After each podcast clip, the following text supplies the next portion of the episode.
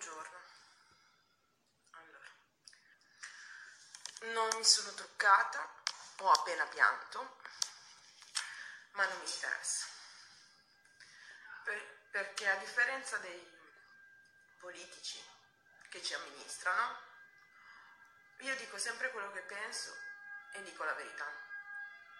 Quindi, in questo momento sono incazzata nera delusa, affranta, di fare la felice. La ripresa dietro di me è la serranda chiusa del mio negozio. Quindi sono dentro al mio negozio con la serranda chiusa. Io, per i clienti come Stefano che stanno seguendo questa diretta,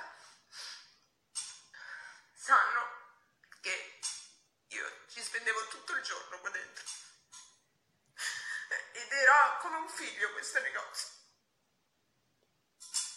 E, e ho sacrificato tante cose nella mia vita per stare dietro a questo negozio. E chi ha un commercio così, purtroppo lo mette per primo.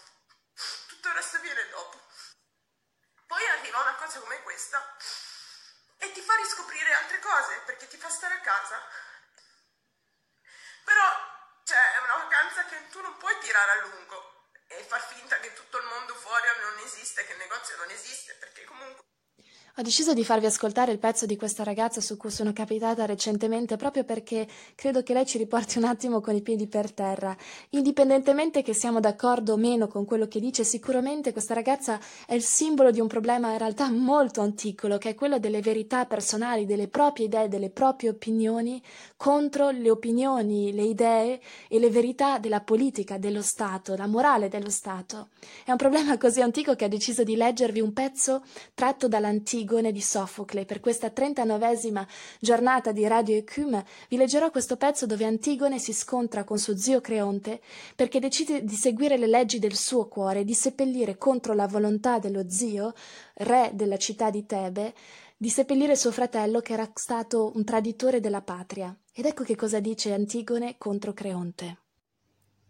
Et toi, toi qui baisses les fronts vers la terre, avoues-tu ou nies-tu avoir fait ce qu'il dit Oui, je l'avoue et ne le nie pas.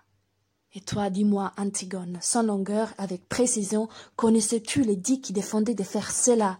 Je les connaissais, comment l'ignorer puisqu'il était public Et cependant, tu as osé transgresser ses ordres. Oui, car ce n'est ni Jupiter qui me les avait dictés, ni la justice, compagne des dieux infernaux, et je ne pensais pas que les édits d'un mortel comme toi eussent assez de force pour aller à l'encontre des lois divines, non écrites et infaillibles. Ce n'est pas d'aujourd'hui, ni d'hier, mais de tout temps qu'elles existent, et personne ne sait depuis quand elles ont apparu. Ces lois, je ne devais pas les violer redoutant les menaces d'un homme et encourir la vengeance des dieux. Il me faut mourir. Avais-je besoin de ton décret pour l'apprendre mais si je meurs avant le temps, j'estime que c'est un gain pour moi, car lorsque la vie n'est comme la mienne, qu'une longue suite de malheurs, pourtant ne pas regarder la mort comme un gain, aussi ce nouveau coup de sort ne m'afflige nullement. Si j'avais laissé sans sépulture les restes d'un mort qui est le fils de ma mère, c'est là ce qui m'affligerait. Mais ce qui m'arrive maintenant, je ne m'attriste pas. Et si tu penses encore que j'agis follement, ne serais-tu pas un fou qui m'accuse de folie? Trop de fierté ne convient pas à qui dépend des autres. Elle s'en vend, elle en rit. Certes, je ne suis pas un homme, c'est elle qui est un homme, si son audace reste impunie. Mais qu'elle soit fille de ma sœur, qu'elle me soit unie par des liens de sang, elle n'échapperait pas aux sorts les plus misérables. Je suis entre tes mains. Faut-tu autre chose que ma vie? Moi?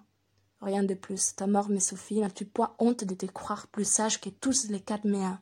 Non, car il n'y a pas de honte à honorer un frère. Ton frère ravager sa patrie. Je ne suis pas né pour partager la haine, mais l'amour.